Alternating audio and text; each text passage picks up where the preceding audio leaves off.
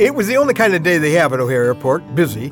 It was August, and I was one of thousands of passengers there who had plans and schedules, things we had to do, places we had to be, but as far as I know, none of us made it. No. Chicago had a record breaking storm that day, over nine inches of rain. There was massive flooding. In fact, so much at the airport was literally flooded closed. And that created an interesting dynamic with no one able to come in or go out. It was sort of like Camp O'Hare all of a sudden. Many of us spent the day trying to find either a way out or a phone to call out or a place to spend the night. It was before cell phones. And it was a few years ago, and that's why, you know, we didn't have all the technology to contact somebody. Virtually no one did what he or she had planned to do that day. No. No, our plans didn't go through, all because of one storm. The rich, the poor, the powerful, the famous, the unknown, the young, the old, didn't matter. Suddenly your destiny was out of your control. You know what? Storms will do that to you. Well, I'm Ron Hutchcraft, and I want to have a word with you today about storming home. Hmm. it's not uncommon for life's hard times to be portrayed in Scripture as storms. And that's appropriate because storms are often situations where you have no control over your outcome, like all of us upended passengers that day at O'Hare Airport. Maybe like the situation you're in right now, medically, financially. Maybe it's your family, your business, your ministry. It's out of control time. It's storm time.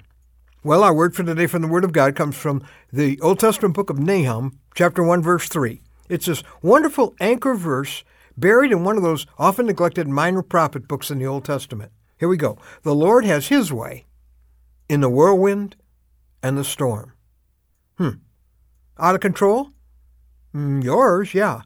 His? No. Paul experienced that in a dramatic incident that's recorded in Acts 27. He was being transported from Israel to Rome by ship and under Roman guard. But their ship was hit by a hurricane like storm that battered them for two weeks. They had to throw their valuable cargo overboard, much of their equipment, and they didn't see the sun, moon, or stars for two weeks. They had no way to navigate, no way to know where they were headed. Paul describes them as just being carried along. That sense of having no control of where you're going? Does that sound painfully familiar? Well, here's the exciting part. When they were finally driven aground, they ended up on the island of Malta. You know where that is? It's just south of Rome. All the time that they'd apparently been out of control, they were essentially right on course. So are you.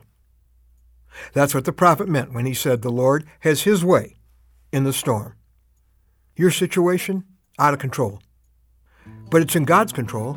In fact, God uses these stormy times in powerful ways to show you how much you need Him, how much you can rely on Him, to draw you closer, to anchor people in your life, to help you see sin that you otherwise would never face, to ask questions you otherwise would never ask, to make changes you otherwise would never consider.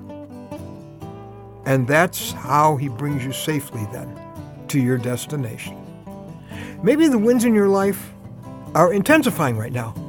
You can't find the things that you've always navigated by. And the flood of your frustration, your fear, rising. Listen, everything is under control. If you relax, if you let go and let God, you let God navigate, you're in for a wonderful surprise when the storm passes. That storm that blew you around so violently was actually blowing you home.